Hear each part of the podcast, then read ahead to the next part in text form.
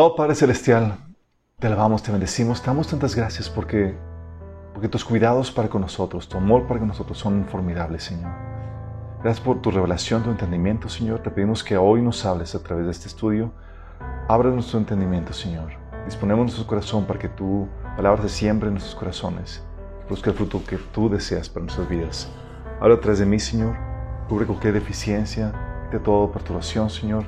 Que el mensaje se transmita con claridad te lo pedimos en el nombre de Jesús. Amén. Y vamos a ver la era de la iglesia y vamos a ver cómo termina la era de la iglesia. La Biblia profetiza cómo va a terminar la era de la iglesia. Pero vamos a examinar qué onda con esta era de la iglesia, cómo surgió y demás. Um, pero vamos a, encaminarnos en la temática de la línea de tiempo que hemos estado platicando. ¿Se acuerdan?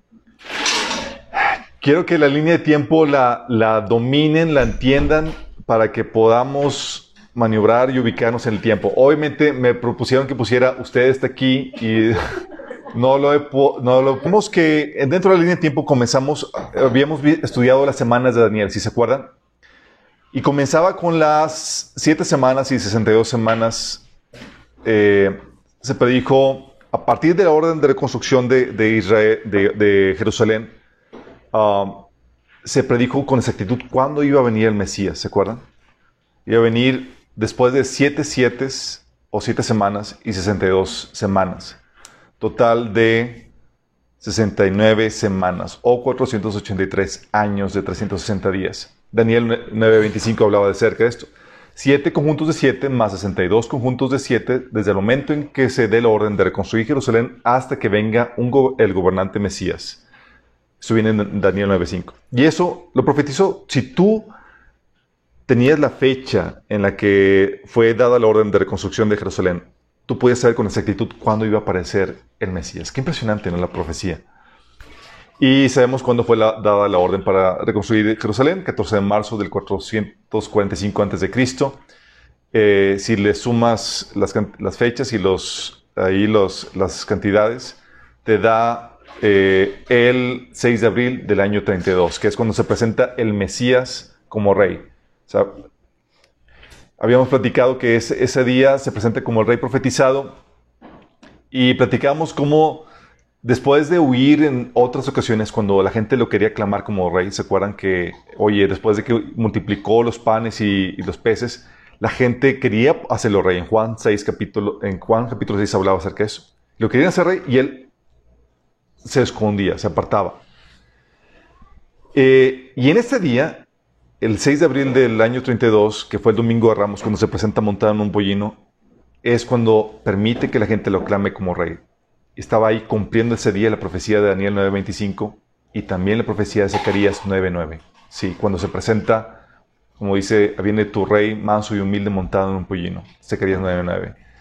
Y ese día, en cumplimiento de las profecías, Jesús esperaba que reconocieran que Él era el rey Mesías es el día donde se iba a manifestar abiertamente, después de una trayectoria de milagros, de predicaciones que avalaban lo que él hacía, era que la gente lo reconociera.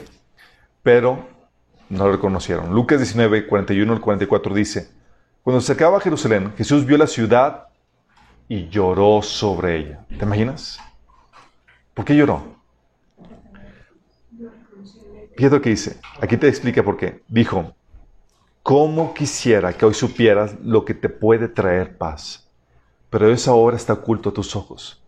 Te sobrevendrán días en que tus enemigos levantarán un muro y te rodearán y te, encerrarán por todos lados. Te derribarán a ti y a tus hijos dentro de tus murallas y no dejarán ni una piedra sobre otra, porque no reconociste el tiempo en que Dios vino a salvarte. Qué fuerte, ¿no? ¿Qué está haciendo Dios con esto? Estaba, fíjate la, actitud de Jesús. Estaba diciendo por un lado que esperaba que conocieran las escrituras. Esperaba que conocieran la profecía bíblica para que reconocer los tiempos. Porque para conocer los tiempos tienes que saber qué dice la Biblia acerca de, las profecías que, están, uh, que conciernen al Mesías que estaba por venir. Pero no lo reconocieron, a pesar de todo lo que el Señor estaba, había hecho. ¿Y qué pasa a partir de ahí? Sucedió, llega el Mesías y sucedió lo inesperado. Israel rechazó a su rey. Juan 1.11 dice, vino a los de su propio pueblo y ellos lo rechazaron. si tú te sientes rechazado por tu familia, por tus amigos, Jesús te comprende. Salmo 118, 22 dice, la piedra que los constructores rechazaron, o sea, los constructores, hablando del pueblo de Israel, se ha convertido en una piedra angular. Lucas 19, 44 dice, no conociste el tiempo de tu visitación, hablando Jesús de que el pueblo de Israel no reconoció al Mesías cuando vino a traer salvación. Mateo 23, 37 dice, ¿cuántas veces quise juntar a tus hijos como la gallina junta sus polluelos debajo de sus alas? Y no quisiste. Es triste esto, chicos. Se, le pasó, ¿sí? Juan 5:43 dice, yo he venido en nombre de mi Padre y ustedes me han rechazado. ¿Y qué pasa? Lo rechazaron, mataron al Mesías, mataron a Cristo y se cumplió la palabra que Jesús había comentado, de que Jerusalén iba a ser rodeada, sus muros iban a ser destruidos y la gente iba a ser muerta y el templo iba a ser destruido, a no dejar piedra sobre piedra. Lo que hizo Jesús fue declarar juicio sobre la nación. Por su rechazo, declara varios juicios sobre Jerusalén. Uno es la destrucción de Jerusalén. Lucas 19, 43 a 44. Vendrán días sobre ti cuando tus enemigos te rodearán con vallado, te sitiarán y por todas partes te estrecharán y te derribarán a tierra y a tus hijos dentro de ti. Y no dejarán en ti piedra sobre piedra por cuanto no conociste el tiempo de tu visitación. Y esto se cumplió, sabemos cuándo. ¿Se acuerdan cuándo se cumplió? En el año 70, cuando fue destruido un pueblo eh, de Jerusalén. Y Lucas 21 habla acerca de eso. No solamente declaró como juicio la destrucción de Jerusalén por haber rechazado al Mesías, por su tiempo de, salvación, sino que los entregó a que terminaran aceptando la contraparte. Profetizó Jesús que iban a terminar aceptando al, al anticristo. Juan 5:43 dice, yo he venido en nombre de mi Padre y no me recibís. Si otro viniere en su propio nombre, a ese recibiréis. Uh. quizá lo está encargando de que no me quieres a mí, ok, te voy a dejar a que, a que el anticristo se encargue de ti una temporada. Ya que te veas cómo te va a tratar, vas a regresar a mí. Y no solamente eso, Dios, eh, por no reconocer su tiempo de salvación, declara la destrucción de Jerusalén, que eh, los entrega a, que, a aceptar al anticristo, pero sucede algo inesperado también sucede el reemplazo temporal de Israel por la iglesia. Uh. De eso Jesús habló en varios pasajes. Mateo 21, 41 dice, a los hombres malvados les dará una, había dado una parábola de los, ah, de los eh, eh, arrendatarios que rentaban un terreno, un viñedo, y no quisieron darle los frutos esperados. Entonces el dueño del, terreno dice, a los hombres malvados les dará una muerte horrible y alquilará el viñedo a otros que les dará su porción después de cada cosecha. ¿Quiénes son otros? Nosotros, chicos. A nosotros nos ha sido entregado el reino para producir los frutos esperados. Mateo 21, 43 dice, les digo que a ustedes se les quitará el reino y se les dará a una nación que producirá el fruto esperado. ¿Quiénes son esa nación? Nosotros, chicos. Se nos eh, dio el reino para qué? Para bonitos, para placer, no, es para que produzcamos el fruto esperado. Isaías 65, del 1 al 2 dice, me encontraron personas que no me buscaban. Me mostré a los que no preguntaban por mí. Todo el día extendí los brazos a Israel, pero ellos eran desobedientes y rebeldes. Imagínate, el padre se le, así, ven acá a abrazarme. Y ellos, no. Romanos 11:11 11 dice, ¿acaso tropezaron para no volver a levantarse? De ninguna manera. Más bien, gracias a sus transgresiones, ha venido salvación a los gentiles, para que los israelitas sientan celos. Todo lo que hizo el Señor, fíjate lo que pasa. Hizo que no quieres tú, Israel, y entonces a quién si quiere Mesías. Y se va con todas las naciones y dice, chicos, hay Mesías para el que quiera. ¿Quién quiere? Y fíjate lo que, lo, que, lo que tenía que hacer, lo único que tenía que hacer Israel era aceptar a Jesús como el Mesías. ¿Y qué tienes tú que hacer para ser salvo? Reconocer a Jesús como el Cristo. Y esa es la base sobre la cual estaba fundada la iglesia. Qué fuerte, ¿no?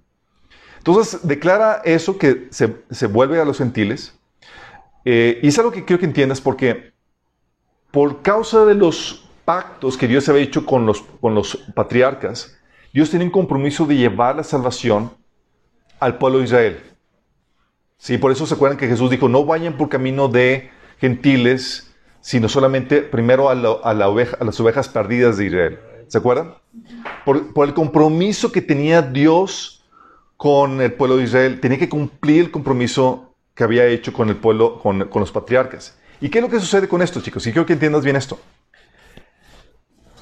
Nosotros somos los hijos de Dios por la fe en Cristo. ¿Se acuerdan? Porque hemos aceptado al Mesías como nuestro Señor y Salvador. Hemos nacido de nuevo. Bueno, esa salvación era originalmente diseñada para los judíos.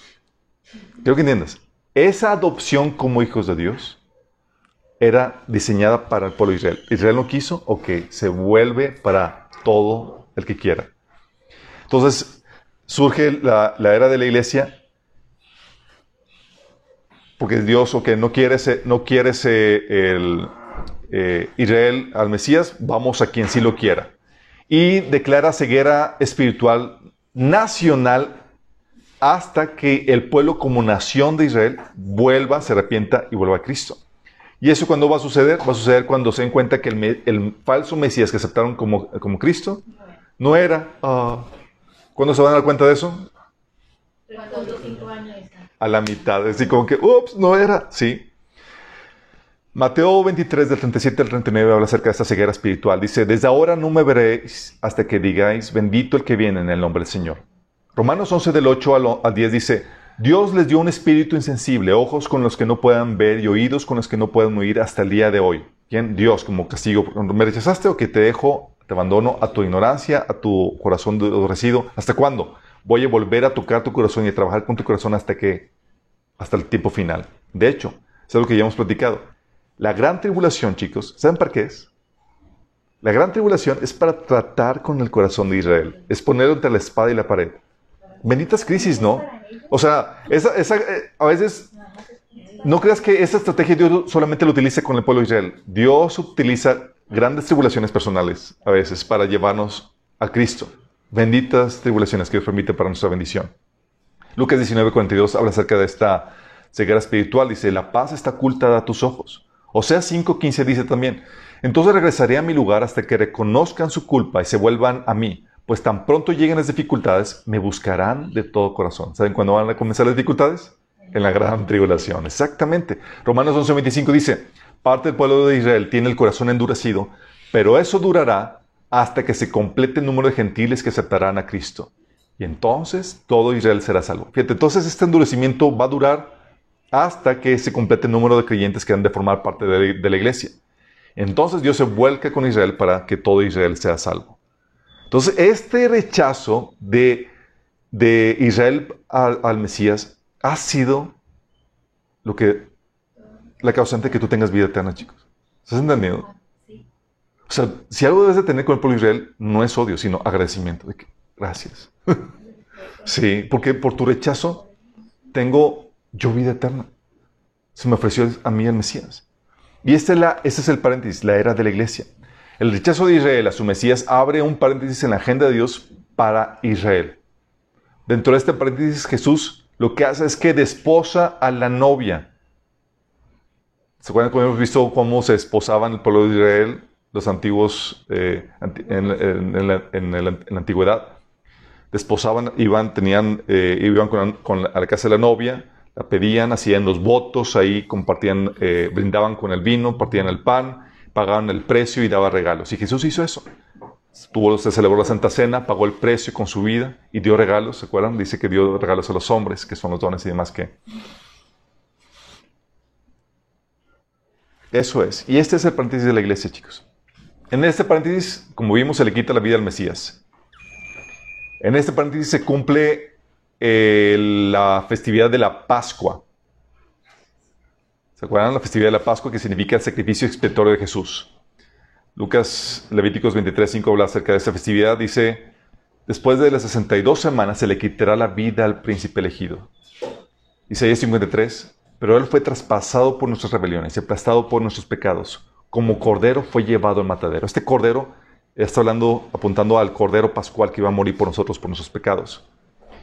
Y fue ahí donde se cumplió lo del Salmo 22. Dios mío, Dios mío, ¿por qué me has abandonado? Hay gente que no entiende por qué Jesús fue abandonado por el Padre, porque fue en ese momento donde Él estaba haciendo una ofrenda por el pecado y por eso se separó del Padre Celestial en ese, en ese lapso.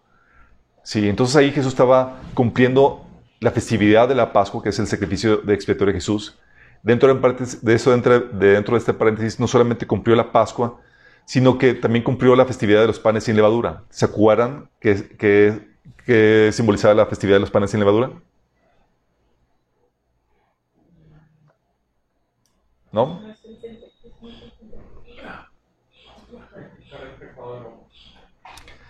Era el proceso de santificación que el Señor había hecho con nosotros.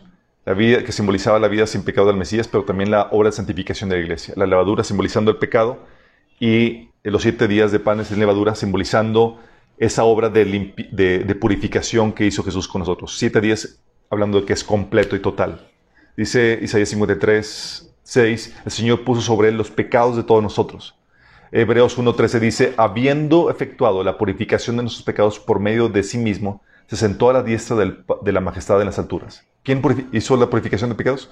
Jesús. Eso es lo que, lo que simboliza. Y por eso comenzaban los siete días de, la celebración de los panes sin levadura. Luego vino la festividad de los primeros frutos que habíamos platicado, que es la festividad que se celebraba la resurrección, la resurrección de Cristo, que se celebraba el domingo inmediato después de la Pascua, que en, esa ocasión tocó tres días después. Dice Salmos 16 del 8 al 11, tú no dejarás mi alma entre los muertos, ni permitirás que tu santo se pudra en la tumba. Hablando de que el Mesías no iba a experimentar eh, que, se pudra, que se pudría su cuerpo, sino que iba a resucitar. 1 Corintios 15, 20 dice, mas ahora Cristo ha resucitado de los muertos, primicia de los que durmieron es hecho. Entonces, en este paréntesis se cumplen esas festividades, fíjate, en, eso, en ese paréntesis se cumplen esas festividades que estaban profetizadas desde antaño. Pero también, lo que habían platicado, se destruye la ciudad y el templo. Habían platicado que surgiría un gobernante cuyos ejércitos destruirían la ciudad del templo. Está hablando del gobernante que es el anticristo, pero cuyos ejércitos destruirían la ciudad del templo que es en el año 70. Eso viene de Daniel 26. Sabemos eh, que los ejércitos romanos destruyeron la ciudad del templo. Y por lo mismo sabemos que el anticristo va a surgir de lo que fue el imperio romano. Sí.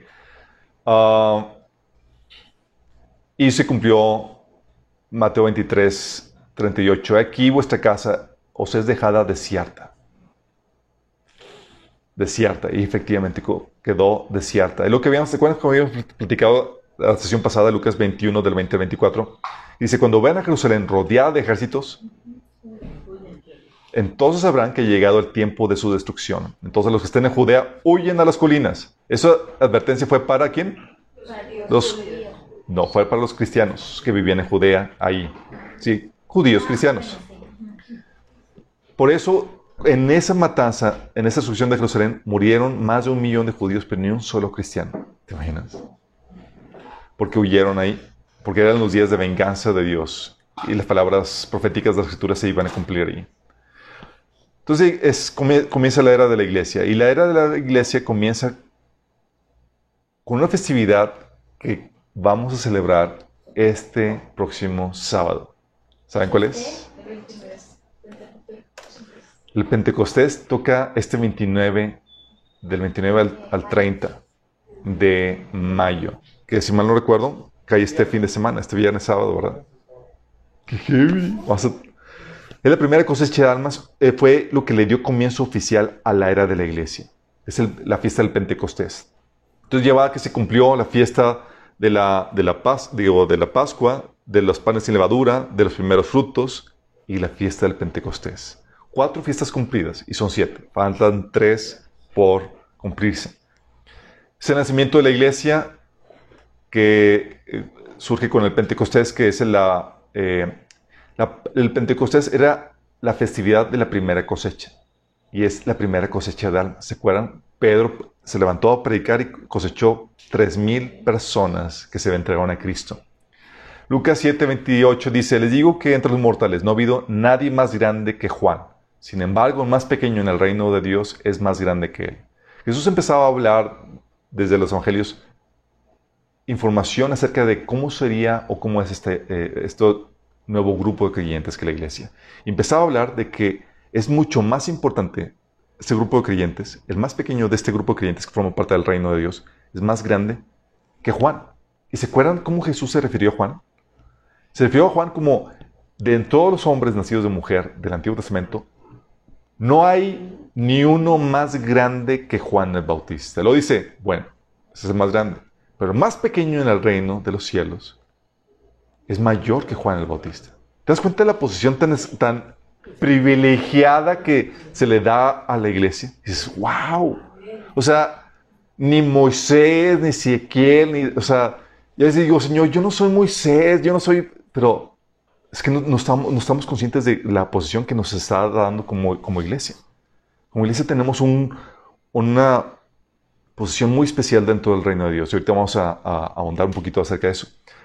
una parte de, de, la, de, la, de lo que nos hace especial es que ahora el Espíritu Santo está en nosotros.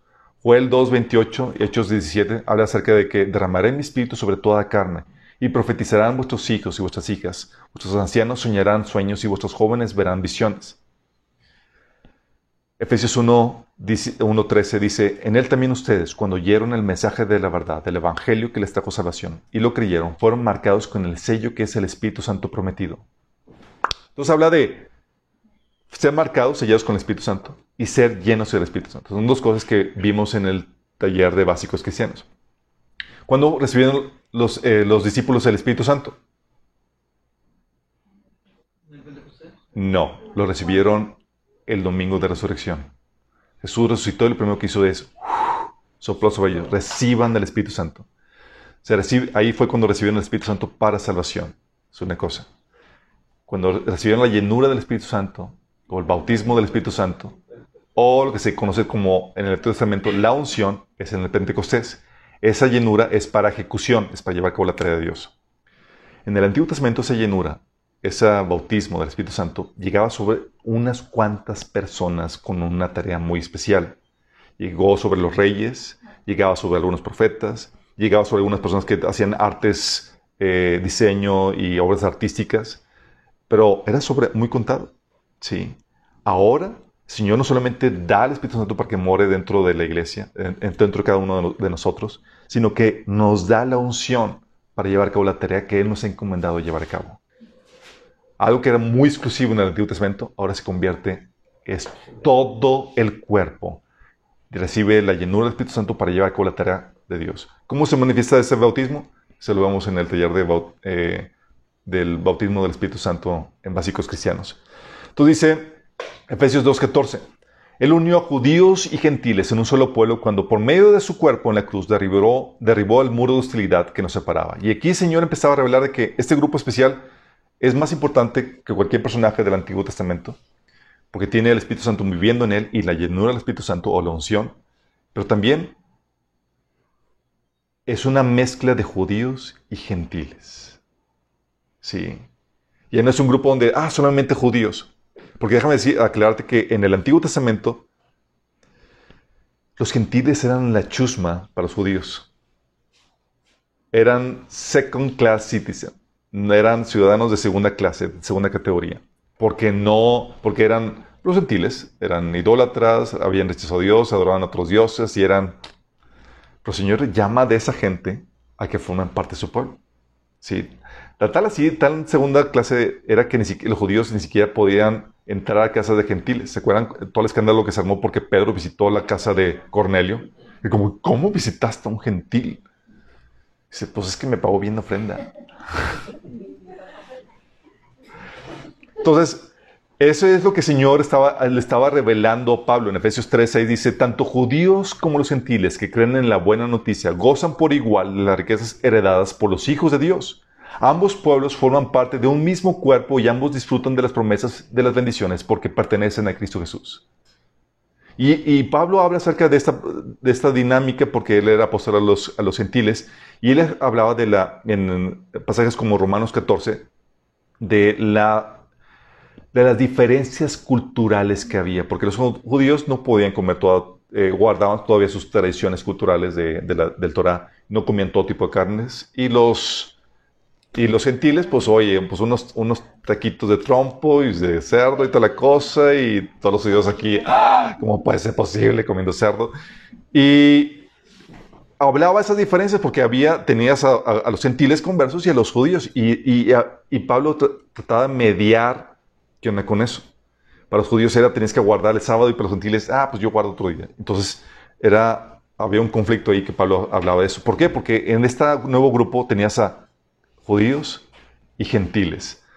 Y el propósito de Dios de esto, bueno, eh, eh, este llamado a los gentiles, Amós 9 del 11 al 12 dice, después yo volveré y restauraré la casa caída de David. Reconstruiré sus ruinas y la restauraré para que el resto de la humanidad busque al Señor, incluidos todos los gentiles, todos los que he llamado para que sean míos. Es algo que, no es algo chicos que, que fue algo nuevo. La Biblia en el Antiguo Testamento había profetizado que Dios iba a llamar a los gentiles. Nada más que los judíos no entendían muy bien qué onda con eso. Y se estaba cumpliendo. Y el propósito de esto era para despertar a celos al pueblo de Israel.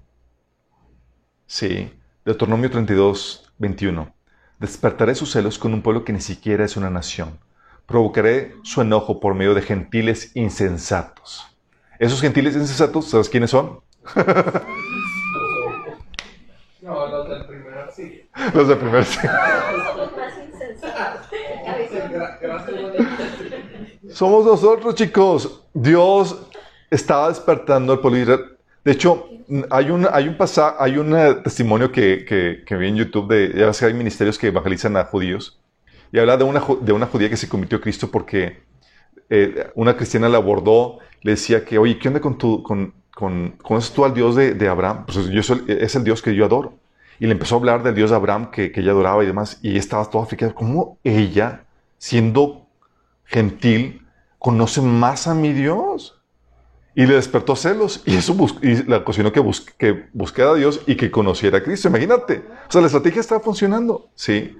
Y va, y cuando partamos va a quedar más claro para los judíos que, que chin, estos tipos sí realmente adoraban a, Dios. Sí.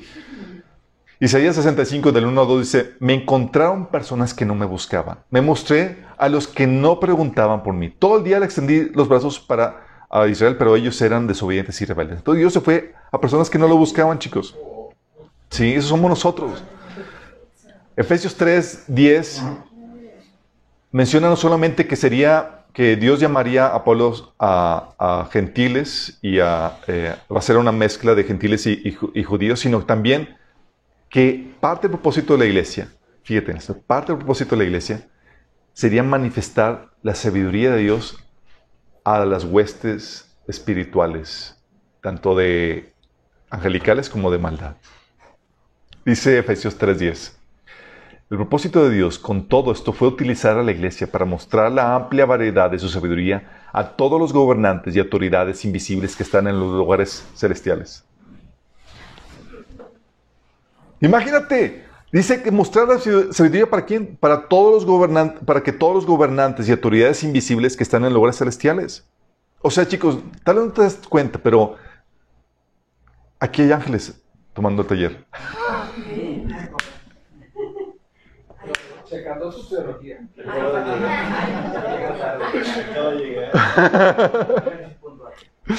Sí, y no me refiero al ángel, me refiero a ángeles, chicos.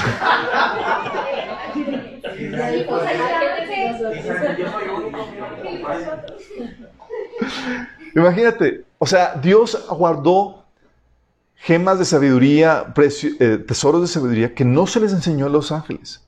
Empezó y quiso enseñarlo por medio de la iglesia. No solamente la enseñanza que Dios trae por la revelación al, cuerpo de Cristo, sino también por cómo Dios trata o lidia con el cuerpo de Cristo. ¿Se acuerdan? El sábado hemos estado viendo acerca del amor de Dios. Cómo Dios empezó a tratar de forma diferente al ser humano. Bueno, los ángeles estaban aprendiendo esta nueva forma de ser a Dios. Estaban en shock porque pues, no habían visto que Dios se comportara así. Estaban con toda la incógnita de cómo, si no un Dios justo, trate de una forma injusta, o sea, bondadosa y demás, cuando no se merece esta gente que la traten de forma bondadosa a, este, este, este, grupo de personas. ¿Por qué Dios es así? Y los ángeles y demás están atentos a cómo se desarrolla todo el plan de redención y cómo se lleva a Dios a cabo su obra por medio de la iglesia. Sí. Dice, eh, dice incluso Pedro que, son cosas tan maravillosas que los ángeles estaban eh, eh, expectantes viendo todo eso, cómo, cómo se desarrolla. Dice 1 Pedro 2.9, hablando de la iglesia también, dice, pero ustedes son linaje escogido, real sacerdocio, nación santa, pueblo que pertenece a Dios para que proclamen las obras maravillosas de aquel que los llamó de las tinieblas a su luz admirable. Y, aquí te muestra otro, otro, otra característica de este pueblo, que sería un pueblo que, donde mora el Espíritu Santo, donde tienen la unción del Espíritu Santo, que es una mezcla de judíos y gentiles, que iba a ser el canal por el cual Dios iba a mostrar su multiforme sabiduría, pero también serían reyes y sacerdotes uh, reyes y sacerdotes. De hecho, eso lo corrobora Apocalipsis 5.10, que dice, y nos has hecho para nuestro Dios reyes y sacerdotes, y reinaremos la tierra. Mm. Este nuevo grupo, chicos, Jesús leyó el nombre de iglesia. ¿Saben qué significa iglesia? Ok, no saben. Ah, iglesia. Iglesia era de, verbo, del verbo eclesia, que, eh, del griego eclesia, que era una palabra de uso común en la cultura griega para referirse a la élite política, a la élite gobernante. ¿Va?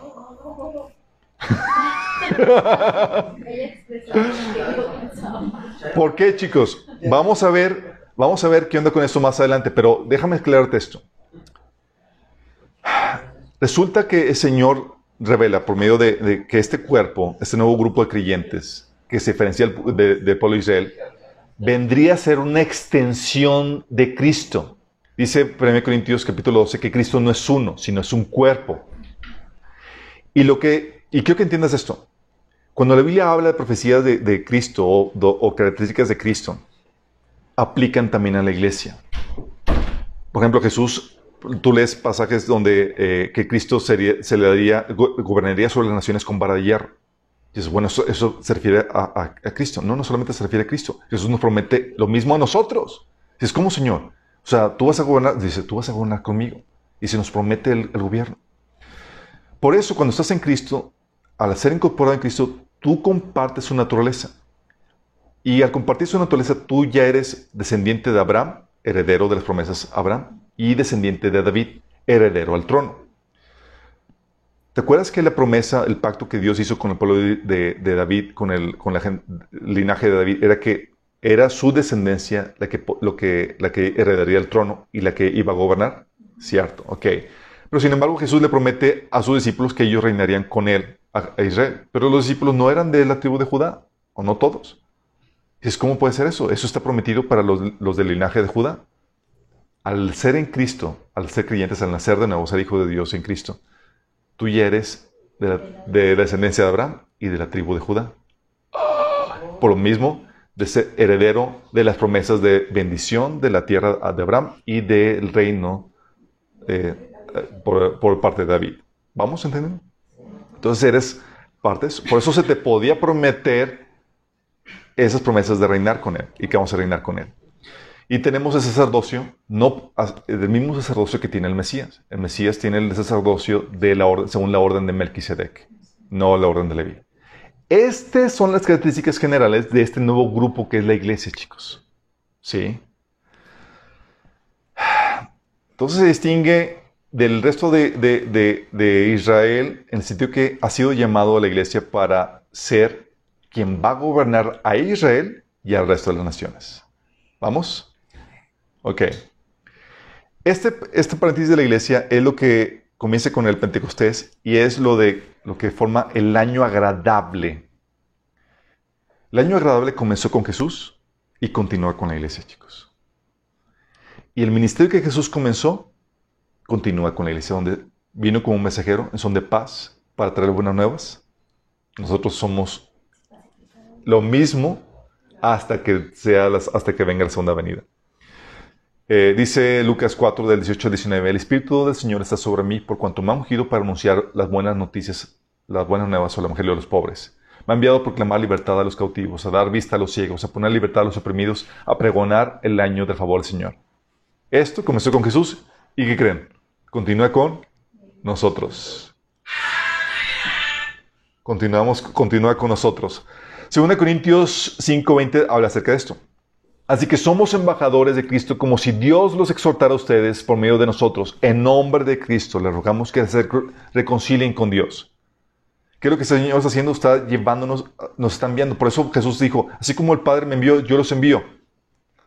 Es la misma cosa, somos la extensión. De hecho, por eso dice Pablo que nosotros completamos los sufrimientos de Cristo, porque somos el, parte del cuerpo de Cristo. Por eso las penurias, las hambres, las, las persecuciones son parte de los sufrimientos de Cristo porque somos parte de su cuerpo. Y los, esos, ese sufrimiento y esos, eso eh, es porque, eh, porque estamos llevando esta tarea todavía, chicos. Y este año agradable es lo que la Biblia habla de, eh, es el año del agradable del Señor, es, es, es el tiempo de salvación. Isaías 55 del 6 al 8 dice, Buscad a Jehová mientras pueda ser hallado, llamadle en tanto está cercano. Deje limpio su camino y el hombre inico sus pensamientos y vuélvase a Jehová, el cual tendrá, el cual tendrá de él misericordia, y al Dios nuestro, el cual será amplio en perdonar. Es el tiempo, chicos, donde la gente es el tiempo de gracia. Chicos, vengan al Señor en buenos términos. Porque va a llegar un, Señor, a un tiempo donde el Señor va a llamar a la gente en malos términos, que es el día de venganza. Donde habíamos comentado Hemos platicado anteriormente que va a ser donde Dios va a dar más sus juicios. Sí, va a dar la oportunidad de salvación, pero en muy malos términos. Y tú no quieres eso. ¿Sí? ¿Vamos bien? Quiero... Eh, quiero darles una... Eh, eh, ayudarles a distinguir un poco más entre el pueblo de Israel y Jerusalén, chicos. Digo, el pueblo de Israel y la iglesia. Porque hay mucha confusión eh, por parte de la iglesia del pueblo de Israel. Son 12 pueblos diferentes. Son, tienen diferente origen, diferente propósito, diferente destino, chicos. Y quiero ayudarles a, distinguir esto. Ahorita vamos a ver qué anda por qué. El pueblo de Israel nace del pacto de Sinaí con sangre de animales, dice Hebreos. El primer pacto fue instituido con sangre de becerros y cabras. Fue ahí donde oficialmente nació el pueblo de Israel, donde Dios hizo pacto con él la iglesia nace del pacto celebrado con la sangre de Jesús. Son dos cosas diferentes. De hecho, ah, el, trasfondo del pacto, antes de, Israel, Dios había hecho eh, la base para que Dios llamara a Israel como una nación, está en, el pacto abrámico, donde Dios había dado a Abraham el pacto y le dio la circuncisión como señal de ese pacto. Y ese pacto le prometía a Abraham la tierra, la bendición, la victoria sobre sus enemigos. ¿Va? Luego llega, y también estaba después, que forma parte de, los pactos que Dios hizo con, con el linaje de, Abraham, de, de Israel, es el pacto davínico, el cual se le prometió el reino. Y yo que entiendas que esos dos pactos, el pacto de Abraham y el pacto de eh, David, es un pacto que está reiterado, chicos. Eh, es un pacto perpetuo. Perpetuo, es decir, va a durar para siempre. Dios no va a romper. El pacto que Dios hizo con la descendencia de Abraham, el pacto que Dios que hizo con la descendencia de David, va a durar para siempre. Y dice Jeremías 33, del 25 al 26, que es tan firme esos dos pactos como las leyes de la naturaleza. Imagínate. Así de firmes. Um, estos dos pactos, chicos, es lo que determina lo que habíamos platicado anteriormente, que el juicio a las naciones, cuando suceda el, eh, al final de la gran tribulación, cuando comience el milenio, el juicio de las naciones sobrevivientes va a ser basado en cómo trataron a su nación, al pueblo de Israel. Sí, Joel 3 del 1 al 6 habla acerca de eso. Pero bueno, pacto de Israel, lo que dio nacimiento al, pueblo de Israel es el pacto en el Sinaí que se hizo con sangre, con sangre de animales, la iglesia con sangre de Jesús. La ley, el pueblo de Israel, es el Torah, el Antiguo Testamento. Nosotros nos basamos en lo que se conoce como la ley de Cristo. 1 Corintios 9 del 20 al 21. De hecho, tiene varios nombres. La ley de Cristo, la ley de, libertad, la ley de, libertad o la ley del Espíritu. ¿Sí? Que es diferente en qué sentido. Eh, estaba, hay mandamientos, digo, no es completamente diferente al Torah. Hay mandamientos del Antiguo Testamento que se reiteran en el Nuevo Testamento. ¿Sí? Pero estamos bajo una nueva ley. ¿Por qué estamos bajo una nueva ley? Eso ya lo hemos platicado porque la ley del Torah ya nos mató. ¿Se acuerdan? ¿Por qué nos mató? Porque de acuerdo al Torah, porque no obedecías la ley completamente, perfectamente, merecías morir y merecías maldición. Y en Cristo recibiste la maldición y la muerte. Y la ley no tiene vigor sobre gente muerta. ¿Qué haces? Resurges a una nueva ley, sí, que es la ley de Cristo. Por eso no guardamos, no tenemos la, la eh, la obligación de guardar el sábado, ni las leyes dietéticas, ni las leyes de sacrificio, ni nada de eso que era para el pueblo de Israel. ¿Okay? El sacerdocio. El sacerdocio del pueblo de Israel es el levita. El de la iglesia es el de Melquisedec. ¿Sí? El de Melquisedec es, combina el sacerdocio con la función de rey. ¿Okay? Los redimidos es el pueblo linaje de Jacob que estuvo bajo la esclavitud de Faraón. Esa es la redención de, eh, por parte de ellos. Nosotros, los redimidos, es gente de toda nación bajo la esclavitud de Satanás. ¿Ok? Eso es una diferencia, chicos. El pueblo de Israel fue redimida porque fue el pueblo que estuvo bajo la presión de Faraón y Dios los trajo libertad. Acá la iglesia es el pueblo que estaba oprimido bajo Satanás y nos trajo libertad. El pueblo de Israel es la esposa del Padre. Ezequiel 16 habla de que Dios contrajo matrimonio con el pueblo de Israel. ¿Ok? La iglesia es la esposa del Cordero. Mm, ok, interesante.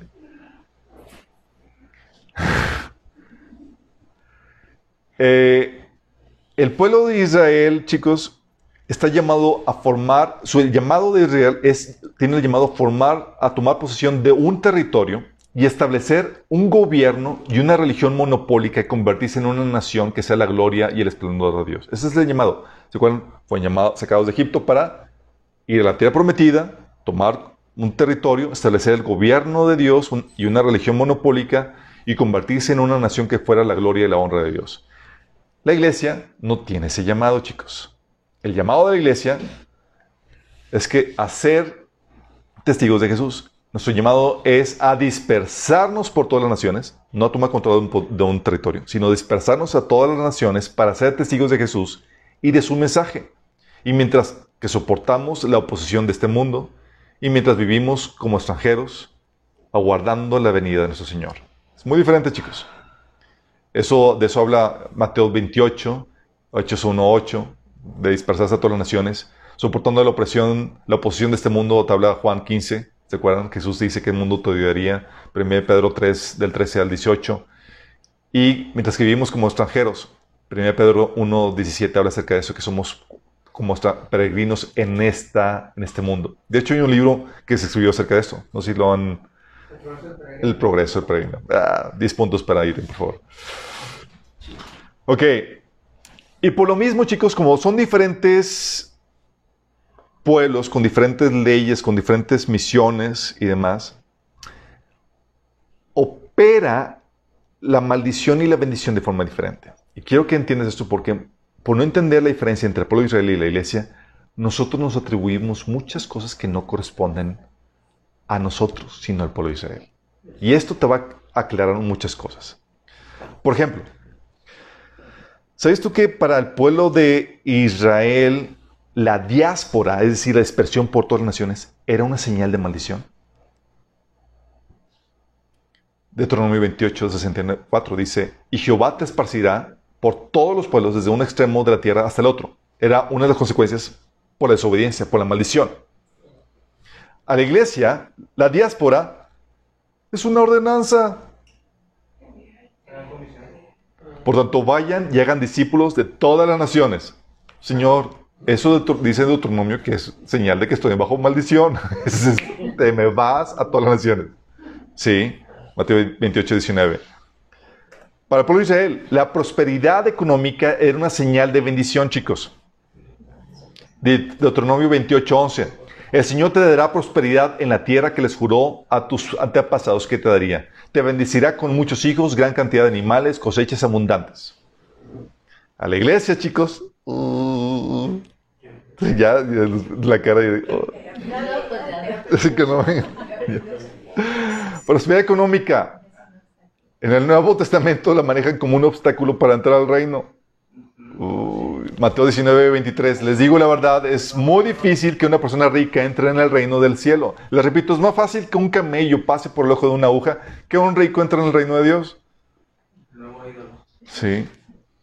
Para, en el Antiguo para el pueblo de Israel, chicos, la pobreza era señal de maldición.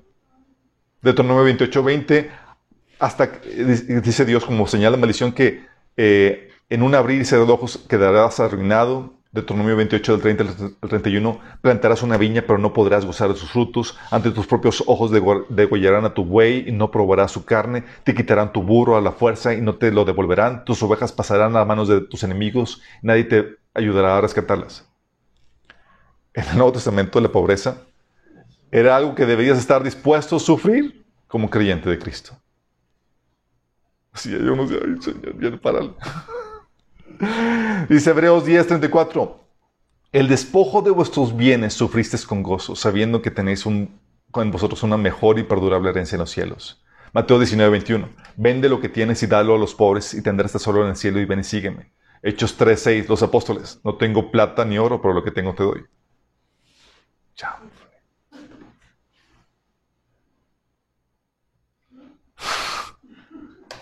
La escasez para el pueblo de Israel, la escasez, la opresión, el sufrimiento era señal de juicio o maldición, chicos. Deuteronomio 28, 25, 29. Jehová te entregará, te entregará derrotado delante de tus enemigos. No serás, eh, no serás sino oprimido y robado de todos los días. No habrá quien te salve.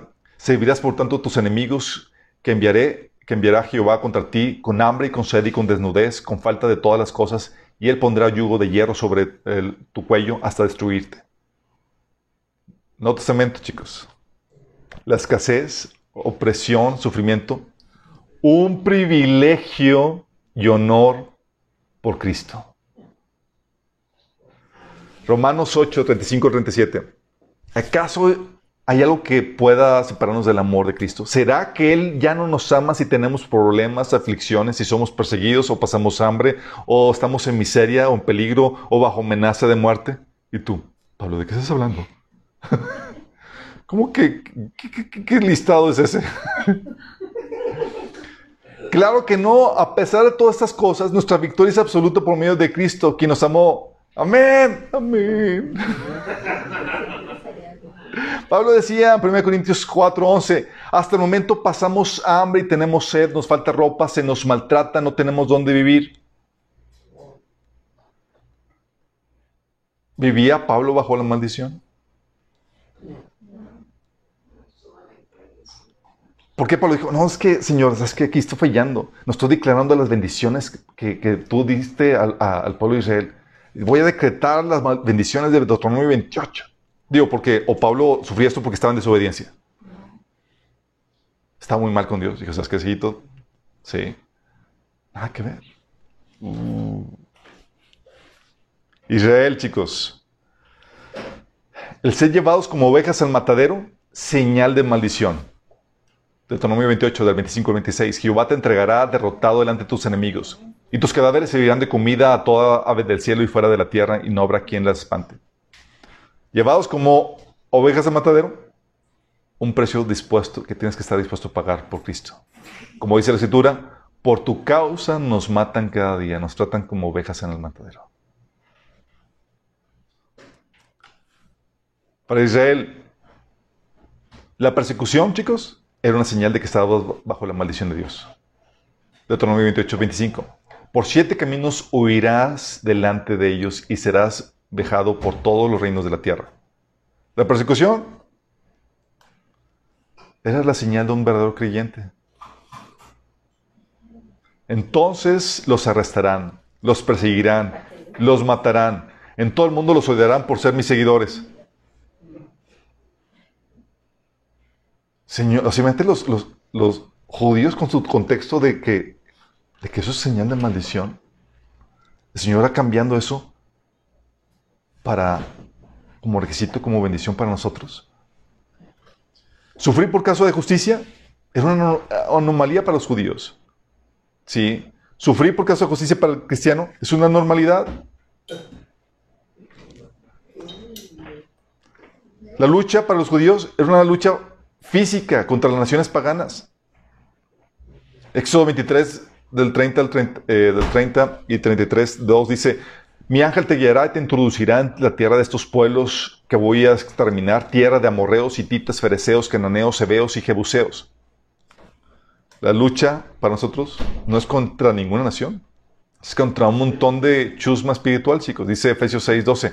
Porque no tenemos lucha contra sangre y carne, sino contra principados, contra potestades, contra los gobernadores de las tinieblas de este siglo, contra huestes espirituales de maldad en las regiones celestes. Oye, dominar a sus enemigos para el pueblo de Israel era una promesa de Dios. Jehová derrotará a tus enemigos que se levanten contra ti, por un camino saldrán contra ti, por siete caminos subirán delante de ti. Deuteronomio 28.7.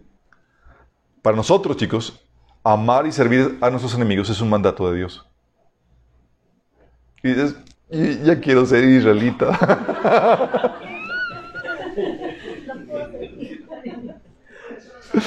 Mateo 5:44, pero yo digo, ama a tus enemigos, ora por los que te persiguen. De esa manera estarás actuando como verdadero hijo de tu Padre que está en el cielo. Para los israelitas, chicos, su paz circunstancial, de enemigos físicos. Sí, lo que ya les había leído eso. Para la, la iglesia, su paz es interna, espiritual. Juan 14, 27. Les dejo un regalo. Paz en la mente y en el corazón. Y la paz que yo doy es un regalo que el mundo no puede dar. Así que no se angustien ni tengan miedo. Filipenses 4:7. Y la paz de Dios, que sobrepasa todo entendimiento, cuidará sus corazones y pensamientos en Cristo Jesús. Una buena, una. O sea, en medio de, de todo eso, te toca algo chido. La misión del pueblo de Israel, conquistar la tierra y manifestar la gloria y esplendor de Dios ahí en, ese, por medio de, establecer su reino. Eh, Jeremías 13, 11 dice, porque así como el cinturón se ajusta en la cintura de un hombre, así procuré que todo el pueblo de Israel y toda la tribu de Judá se ajustara a mí, afirma el Señor, para que fuera mi pueblo y mi renombre, mi honor y mi gloria, pero no me obedecieron. O Dios quería levantar a Israel y que fuera un esplendor para todas las naciones y que todos quisieran, así por envidia, ¿cómo, cómo prosperaste? ¿Por qué hiciste? Y conocían a Dios por medio de eso. Para nosotros la misión, chicos, es llevar el mensaje y hacer discípulos a todas las naciones. 1 Pedro 2.9. Somos, vosotros sois linaje escogido, real sacerdocio y nación santa, pueblo adquirido por Dios, para que anunciéis las virtudes de aquel que os llamó de las tinieblas a su luz admirable. Para el pueblo de Israel, la victoria es física. Para nosotros, espiritual. Para el pueblo de Israel, la tierra es la posición que deben obtener y desarrollar. Para nosotros la tierra es algo a lo que no nos debemos aferrar. De hecho, la Biblia dice en 2 Pedro 3, del 10 al 11, pero el día del Señor llegará tan inesperadamente como un ladrón. Entonces los cielos desaparecerán con un terrible estruendo y los mismos elementos se consumirán en el fuego. Y la tierra en todo lo que hay en ella quedará sometida a juicio. Dado que todo lo que nos rodea será destruido de esta manera, ¿cómo no llevar una vida santa y vivir en obediencia a Dios?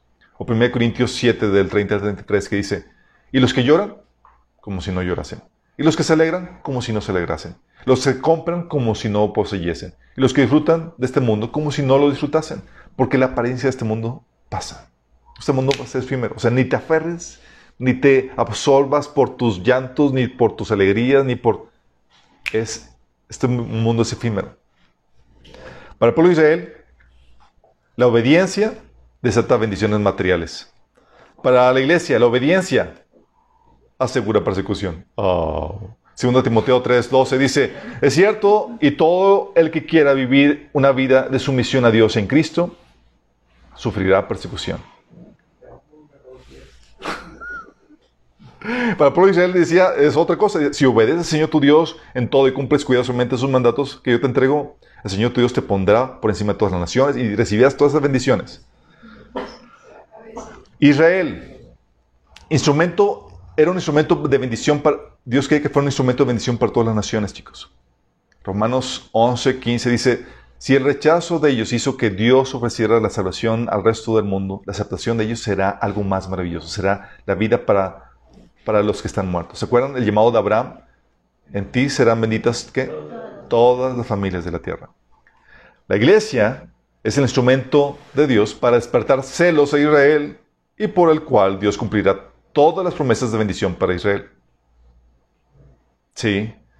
Romanos 11, digo 10, 9 dice, yo os provocaré a celos con un pueblo que no es pueblo, con un, con un pueblo insensato os provocaré ira. Y el final de Israel es la restauración y salvación de Israel y el cumplimiento de todas las bendiciones y pactos que Dios prometió a Abraham y a David. ¿Por qué, chicos? Todas las promesas que Dios prometió a Abraham y a David siguen pendientes. Lo que has visto a lo largo de la historia eh, del, pueblo de Israel eh, en la Biblia son promesas parcialmente cumplidas. Esas promesas de bendición y del reinado eterno se han de cumplir con el Mesías y la iglesia. El final para nosotros es unirnos con Cristo y gobernar juntamente con Él a Israel y al resto de las naciones. O sea, hay niveles, chicos. Sí. El pueblo disfruta todas las bendiciones. Un gobierno justo, la prosperidad de lo que se da en la tierra, las maravillas de la tierra. Y nosotros vamos a estar a cargo del gobierno. No más. ¿Sí? Dice Mateo 19, 28. Ustedes que me han seguido se sentarán también en 12 tronos para gobernar a las 12 tribus de Israel. Sorry, chicos, las 12 tribus ya están distribuidas. ¿Sí? Pero va a haber muchas más. Porque nosotros seremos la élite gobernante del pueblo de Israel y del mundo entero, chicos. Somos la iglesia, la élite gobernante. oye, la pregunta que típicamente me hacen, oye, a Israel se le prometen todas las bendiciones y a nosotros todas las maldiciones. Ok, quiero que entiendas bien esto y que se te grabe en el corazón. Bendición, la verdadera bendición, es nuestra relación con Cristo, estar en la voluntad de Dios. Y sabemos que los que aman a Dios, todas las cosas ayudan a bien. Esto es a los que conforme a su propósito son llamados. Si tenemos a Cristo, tenemos todo. Nada fuera de ti, nada deseo en la tierra, dice la Biblia. Porque esa es la verdadera bendición, nuestra relación con Cristo. Entonces tienes que entender que la bendición realmente no son cosas materiales. Maldición, tú puedes tener toda la bendición material, pero sin Cristo es maldición. De hecho, Romanos 11.9 dice, escucha, David también dijo, que su mesa de abundancia se convierta en una trampa, en un engaño que los lleva a pensar que todo está bien, que sus bendiciones los hagan tropezar y que reciban su merecido. Romanos 11, 19. Fíjate que su abundancia y sus bendiciones los lleva a tropezar y a recibir su, su merecido. ¿Sí te explicas? Cuando el cristiano... Por eso, chicos, algo que debemos entender es que a veces sacamos promesas fuera de contexto. Y tenemos que tener cuidado con lo que prometemos. Porque a veces llamamos a la gente que ven y vas a recibir todas las bendiciones y prometemos que van a ser Todas las bendiciones que prometiste a Israel, que son para nosotros ahorita. Y Dios no te asegura eso. Puede suceder, pero no lo puedes asegurar. Sí. Oye, estoy obedeciendo al Señor y, me están persiguiendo y, ya me cerraron el, eh, porque soy cristiano, me cerraron el local y, persecución. Y tú le prometiste bendición y que tus enemigos iban a ir de él y toda la cosa y pues no más nada. Y en nuestras prácticas muchas veces prometemos cosas que corresponden, corresponden a Israel dentro de un contexto. E ignoramos los sacrificios que a la iglesia se nos advierte que debemos estar dispuestos a sufrir por Él en esta era. Filipenses 1:29. Pues a ustedes se les dio no solo el privilegio de confiar en Cristo, sino también el privilegio de sufrir por Él. Porque fíjate bien esto, es algo que me fascina de Dios. El verdadero amor no se muestra en una, eh, cuando estás en la zona de confort. El verdadero amor se manifiesta cuando te sacan de tu zona de confort y cuando hay un sacrificio a realizar. ¿Sí? ¿Qué sucede cuando Dios, oye, Dios te ama y todo y te, bendice, sí, y estás en tu zona de bendición, de confort, con toda bendición, ¿y cómo manifiestas tu amor para con Él? ¿Acaso Cristo no vale el que suframos por Él? ¿Acaso Cristo no vale el que vivamos privaciones por causa de Él? ¿El que nos humillen o el que nos, el que nos difamen por causa de Él? No vale. En esta etapa es la única oportunidad en la que tendremos la oportunidad de manifestar un verdadero amor a Dios. Porque va a llegar el reino, va a ser todo perfecto. Ya no va a haber la oportunidad de sacrificarte nada por Cristo.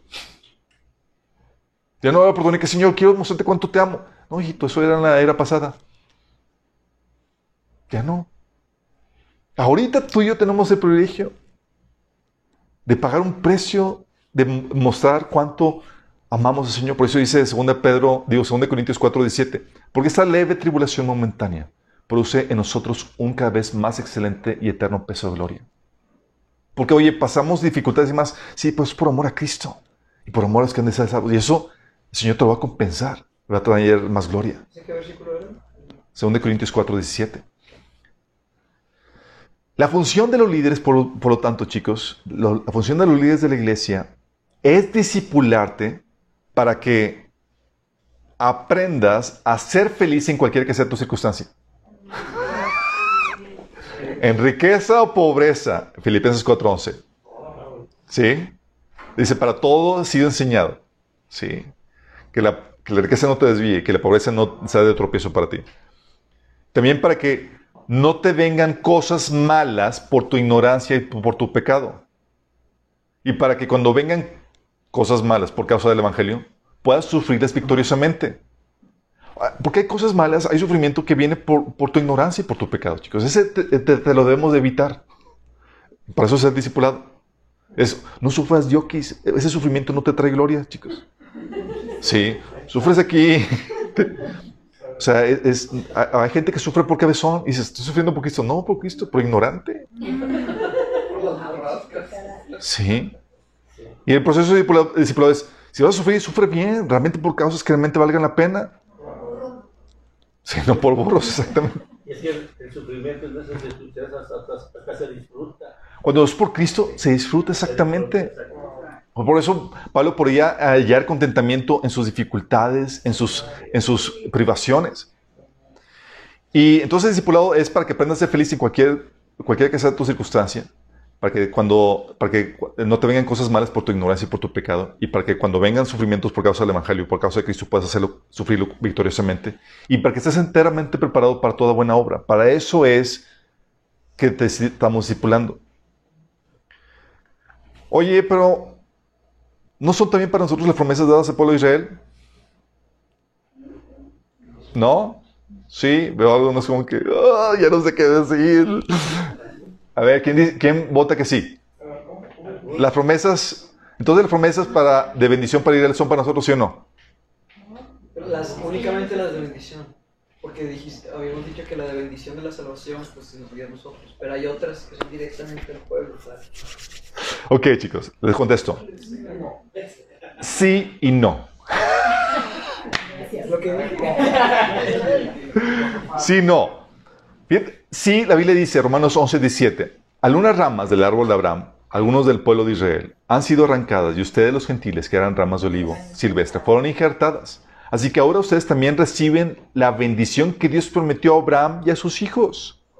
Entonces para nosotros, chicos. Con lo cual comparten con ellos alimento nutritivo que proviene de la raíz del olivo especial de Dios. Entonces es para nosotros, pero no ahora. Ah, Sí, pero no ahora. No ahora, chicos. Ah,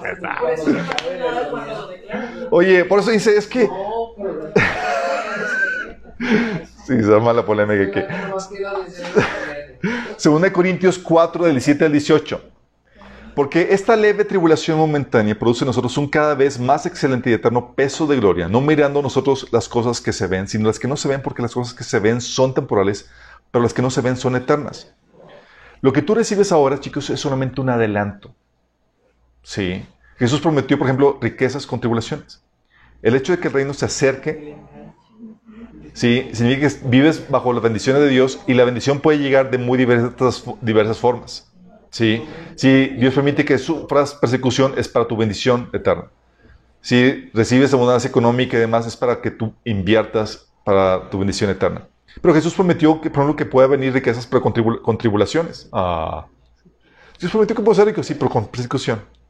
Mateo 19, del 29 al 30 dice, le aseguro, respondió Jesús, que todo el que por mi causa y la causa del Evangelio haya dejado casa, hermanos, hermanas, madre, padre, hijos o terrenos, recibirá cien veces más ahora en ese tiempo, casas, hermanos, hermanas, padres, hijos, terrenos, aunque no, aunque con persecuciones. Y en la vida eterna, la vida eterna. Porque Jesús sabía que en Cristo tú recibes todo un apoyo, una familia espiritual, donde tú puedes ser alojado en muchas casas, en muchos lugares, donde, donde te dan, sí, donde puedes ser recibido. Las promesas de Israel, chicos, debes entender esto, jamás se han cumplido por completo. Todas las promesas de bendición, todo lo que Dios prometió, no lo han recibido por completo. Por ejemplo, ¿alguien se acuerda qué le Dios le prometió a Abraham? Descendencia. Descendencia, ¿qué más? Muchas. Tierra.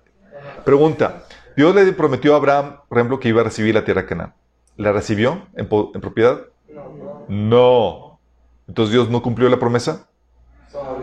Todavía no. ¿Cuándo lo va a cumplir? En la resurrección. Es como que va a resucitar a mis por fin.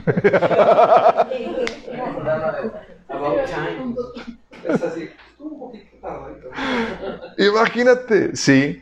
Dice Hebreos 11, el 39 al 40. Y todos estos, aunque alcanzaron buen testimonio mediante la fe, no recibieron lo prometido.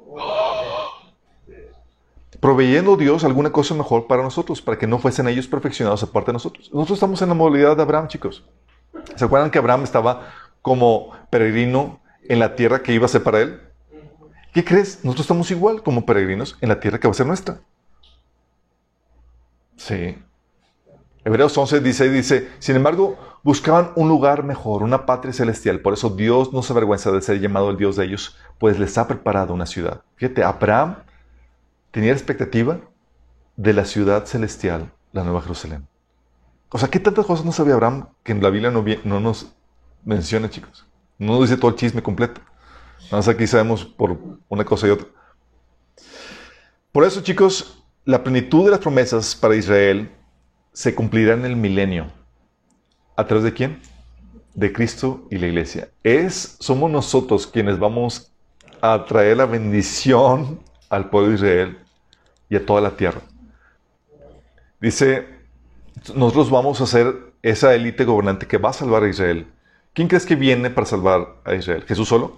No. Viene en Apocalipsis 19, del 14 al 16, dice que viene acompañado. ¿Viene acompañado de quién? De nosotros, chicos. Nosotros venimos a salvar Israel de sus enemigos, a juzgar a sus opresores y a traer toda la bendición. A establecer justicia, orden, que traerá la bendición prometida a un Israel arrepentido y convertido. Y sobre un mundo librado del dominio de Satanás. Por eso Dios nos ha hecho reyes y sacerdotes y reinaremos sobre la tierra. Apocalipsis 5.10. Jesús te prometió en Apocalipsis 2 del 26 al 28 que te daría autoridad sobre las naciones y que gobernaría las naciones con vara de hierro y les harías pedazos como si fueran ollas de, barro. Es para ti, chicos. Tendrías la misma autoridad que Jesús recibió del Padre. ¿Te imaginas? Estamos hablando palabras mayores, chicos. Sí. Por eso dice Apocalipsis 24, y vi tronos en plural, y a los que estaban sentados con ellos habían recibido autoridad para juzgar. No sé, chicos, me agrada lo que el Señor me promete. Entonces, aunque somos diferentes, el pueblo de Israel va a ser el pueblo que va a recibir las bendiciones de esta clase gobernante que es la iglesia juntamente con Cristo. ¿Sí te das cuenta la diferencia? En ese sentido, nosotros somos parte de Israel. Pero somos diferentes en que nosotros somos la, élite gobernante. Somos el nuevo Judá. Pero en la Nueva Jerusalén, chicos, en, el milenio, aunque somos diferentes, ¿sabes qué va a pasar? Todos vamos a judaizar. Pues tiene sentido, somos insertados en el olivo. Ezequiel 46.3 dice, por ejemplo, los sábados y los días de luna nueva, el pueblo de esta tierra adorará en presencia del Señor frente a la misma puerta. Se van a celebrar los sábados en el milenio.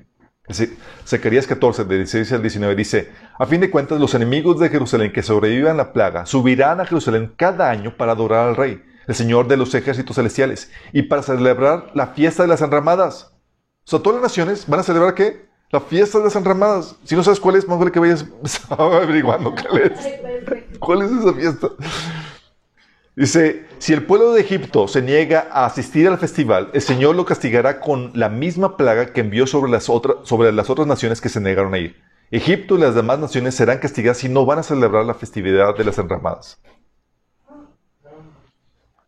Isaías 66, 23. Toda la humanidad vendrá a adorarme semana tras semana y mes tras mes. Porque van a, se va a judaizar. Pero hay un final de esto. Esta es, esta es la diferencia entre el pueblo de Israel y la iglesia. ¿Vamos bien? Entonces, la iglesia, la, al final de, el final de la era de la iglesia termina con el rapto, chicos. Pero ¿quién de aquí no ha escuchado lo que muchas iglesias han enseñado que la, al final de la era de la iglesia termina con un gran avivamiento, que esperamos un gran avivamiento que va a llenar toda la tierra? ¿Quién de aquí lo, lo ha escuchado? Sí. ¿Qué pasaje les viene a la mente para que les han enseñado como base para eso? Será llena la tierra de la gloria del Señor, eso es para el milenio. Contexto, pasaje fuera de contexto. Eh, Pero es el pasaje de eso. Si tú fueras con, a- con- con los apóstoles y dijeras, oye, Pablo, ¿cuál es tu visión para la iglesia hacia el final de los tiempos? Hacia el final se profetiza la descomposición y corrupción del cristianismo, chicos. No un avivamiento, el diluimiento del cristianismo, de la fe cristiana. Que va a estar caracterizado por... terrible esto por falsos maestros que introducirán energías, por un falso sistema cristiano que perseguirá a los verdaderos creyentes, y por un cristianismo caracterizado por personas no regeneradas, gente egoísta y carnal, que no querrá escuchar la buena enseñanza. Esto es lo que la Biblia profetiza para final de la era cristiana. Falsos maestros que dentro del cristianismo introducirán energías. Hechos 20 de 28 a 31. Fíjate la, la exhortación de Pablo. Dice, sé que después de mi partida entrarán en medio de ustedes lobos feroces que procurarán acabar con el rebaño. Aún de entre ustedes mismos se levantarán algunos que enseñarán falsedades para arrastrar a los discípulos que lo sigan. Así que estén alertas. Recuerden que día y noche durante tres años no he dejado de amonestar con lágrimas a cada uno en particular. Pablo sabía que, partiendo él, lo que visualizaba para el futuro es que vendrían falsos maestros que introducirían energías. 1 Timoteo 4 del 1 al 3. Hablaba Pablo acerca también de eso. Dice, el Espíritu dice claramente que en los últimos tiempos vendrá un gran avivamiento. ¿Qué dice? Algunos abandonarán la fe para seguir inspiraciones engañosas y doctrinas diabólicas. Tales enseñanzas provienen de embusteros hipócritas que, tienen la conciencia encallecida. Prohibirán matrimonio y no, no permiten comer ciertos alimentos que Dios ha creado para que los creyentes, conocedores de la verdad, los coman con acción de gracias. Pedro también dijo, oye, pues es Pablo. Pablo era muy exagerado. Pedro también hablaba acerca de eso. Segunda Pedro 2, del 1 al 3 dice, en el pueblo judío hubo falsos profetas y también entre ustedes habrá falsos maestros que encubiertamente introducirán energías destructivas al extremo de negar al mismo Señor que lo resucitó. Esto les traerá una pronta destrucción. Muchos lo seguirán en sus prácticas vergonzosas y por causa de difama- se difamará el camino de la verdad.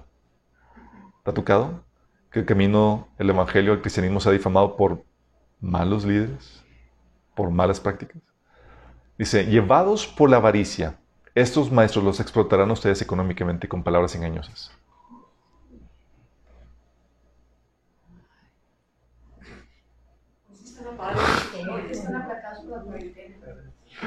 Dice, desde hace mucho tiempo su condenación está preparada y su resurrección las acecha.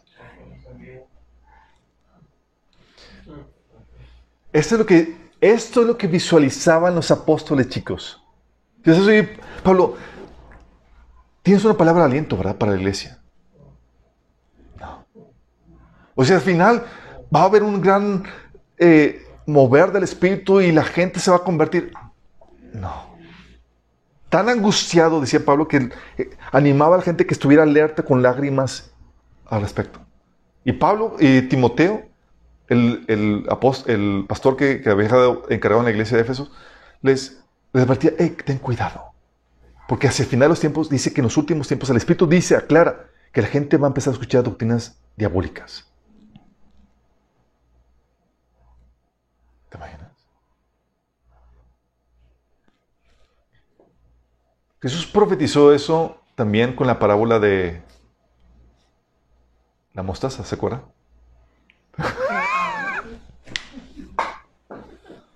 La parábola de la mostaza, ¿se acuerdan?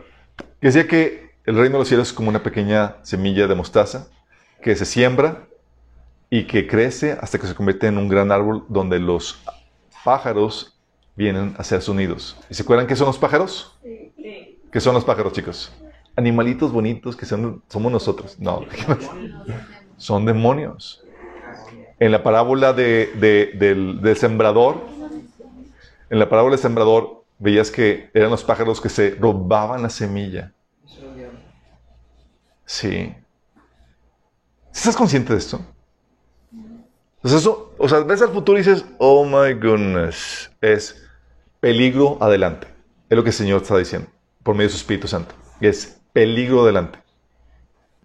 Imagínate la, la, la preocupación de Pablo con esta revelación de que decía que con lágrimas a cada uno en particular no dejaba de amonestar, porque sabía que adelante la situación se iba a poner peligrosa. Él no sabía qué tanto iba a tardar el Señor, solamente sabía que hacia el final de la era de la iglesia las cosas iban a ponerse feas.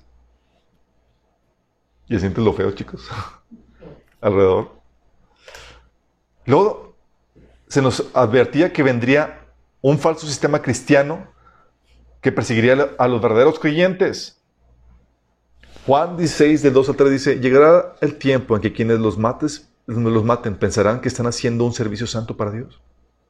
Eso se debe a que nunca me han conocido ni al Padre ni a mí. Les digo estas cosas para que cuando sucedan recuerden mi advertencia. O sea, gente que se dice conocer al Señor. Dice, bueno, eso cumplió con los judíos, sí, con judíos, pero también con muchos pseudo cristianos. Apocalipsis 17 del 1 al 6 habla de este sistema que es el sistema de la gran ramera. Pero dice, luego el ángel me llevó en el espíritu a un desierto. Había una mujer montada en una bestia escarlata. La bestia estaba cubierta de nombres blasfemos contra Dios y tenía siete cabezas y diez cuernos. La mujer estaba vestida de púrpura y escarlata y adornada con oro, piedras preciosas y perlas. Tenía en la mano una copa de oro llena de abominaciones y la inmundicia de sus adulterios. En la frente llevaba un escrito un nombre misterioso, la gran Babilonia, madre de las prostitutas y de las abominaciones idólatras de la tierra. Y vi que la mujer se había emborrachado con la sangre de los santos y los mártires de Jesús. ¡Qué heavy! Y esto ya lo vimos, chicos. Durante la Inquisición se perseguían a cristianos por bautizarse, por tener la Biblia, por predicar, por hablar lo que la Biblia enseña. Más cristianos murieron bajo la Inquisición que durante todo el periodo de persecución romana. Imagínate.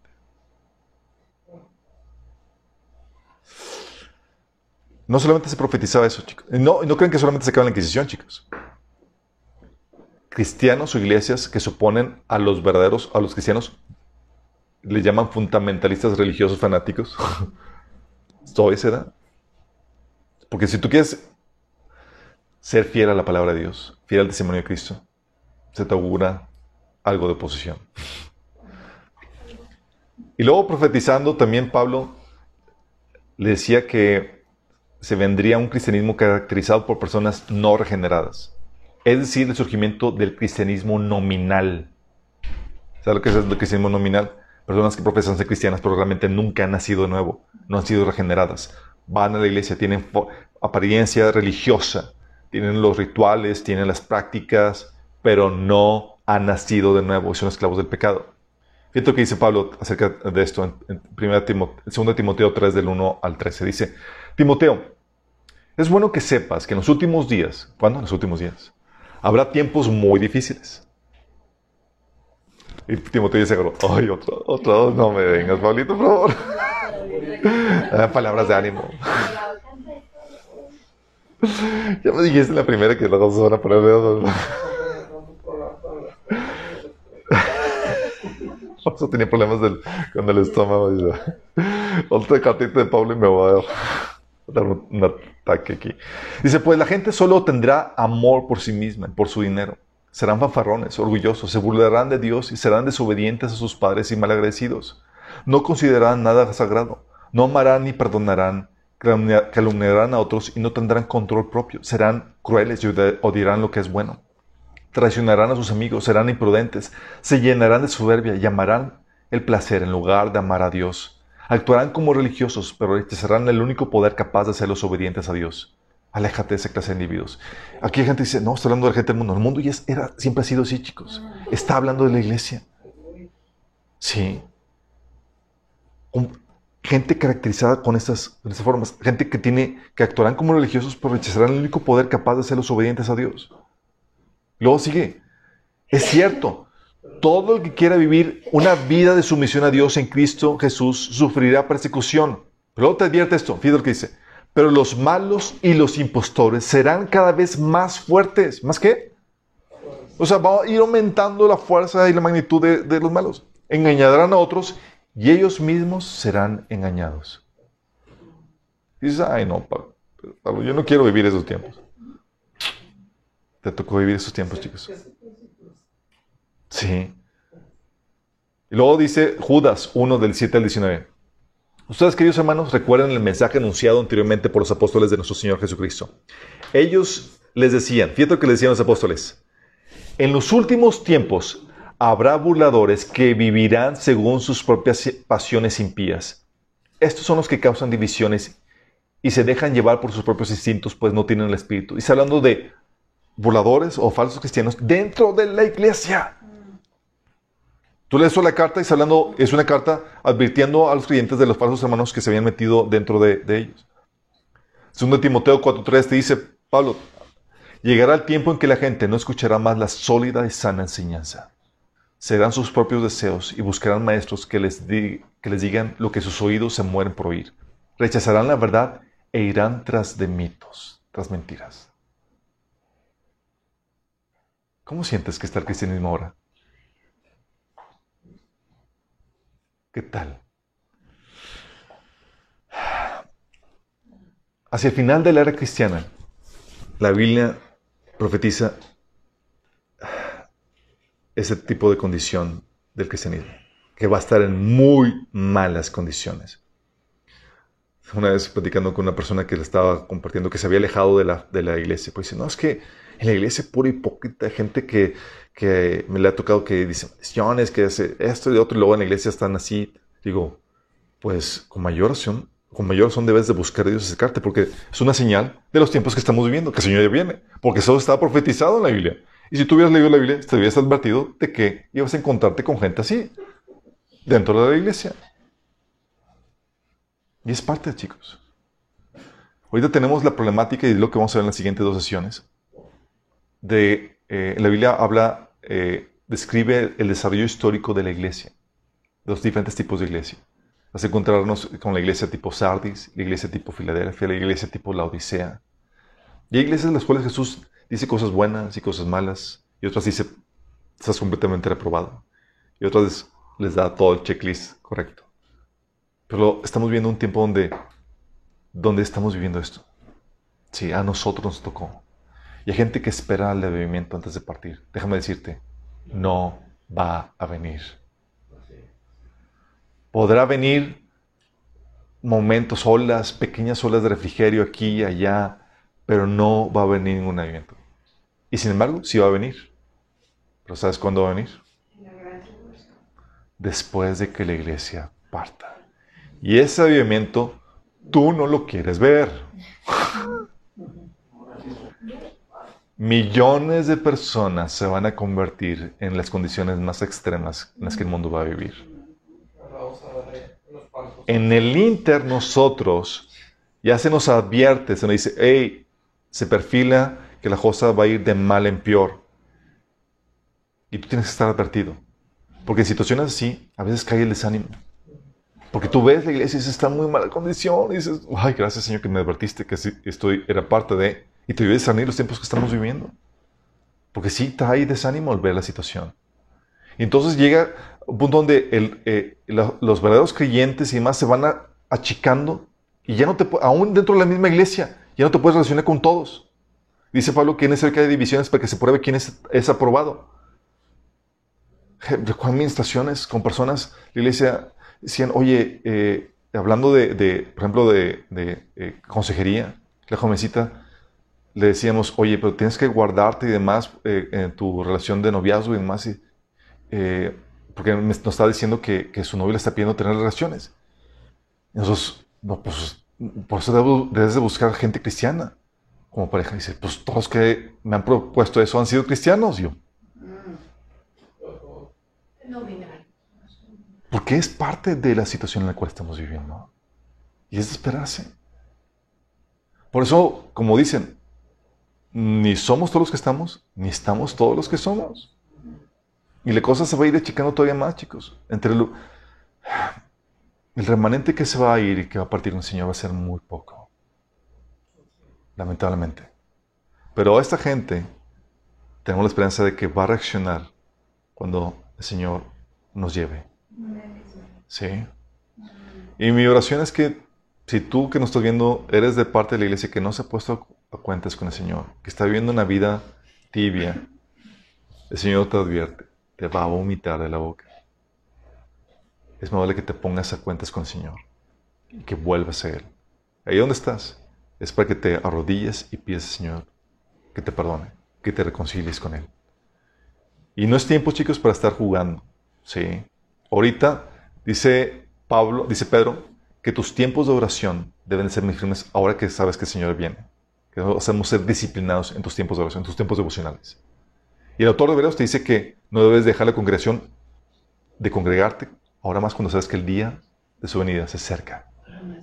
O sea, no descuides las disciplinas básicas, porque todos podemos caer en esta condición de cristianismo, chicos. Todos. Lo que te mantiene firme son esas disciplinas básicas, tus tipos devocionales, tu tiempo de congregarte, tu discipulado, tu obediencia con el Señor. ¿Terminamos con una oración? Amado Padre Celestial, damos gracias, Señor, porque tú nos adviertes en tu palabra la terrible condición en la cual se encontraría el cristianismo, Señor. Padre, que en medio de los creyentes, nosotros, Señor, podamos ser luz. Que podamos traer, aún en medio de, de- la iglesia, que podamos rescatar a los que puedan ser rescatados todavía en este tiempo de gracia, Señor. Padre, que podamos pastorearnos mutuamente, Señor. Jalarnos las orejas mutuamente, Señor. Que podamos asegurarnos que ninguno aborte, Señor, la fe, ni se aparte de tu camino, Señor. Que todos los- nuestros hermanos en Cristo que conozcamos, Señor, podamos asegurarnos de que partan con nosotros cuando llegue el tiempo de, que tú nos recojas, Señor. Señor, y te ruego por los que nos están viendo y nos están escuchando que, que se han desviado y apartando, Señor, para que tú pongas en ellos la convicción de ahí donde están, Señor. Ponerse cuentas contigo y volver, Señor. Porque dice tu palabra, Señor, que no deseas la muerte del impío, Señor, sino que vuelva. Y que ellos vuelvan, Señor. Es nuestra oración. Y lo pedimos en el nombre de Jesús. Amén.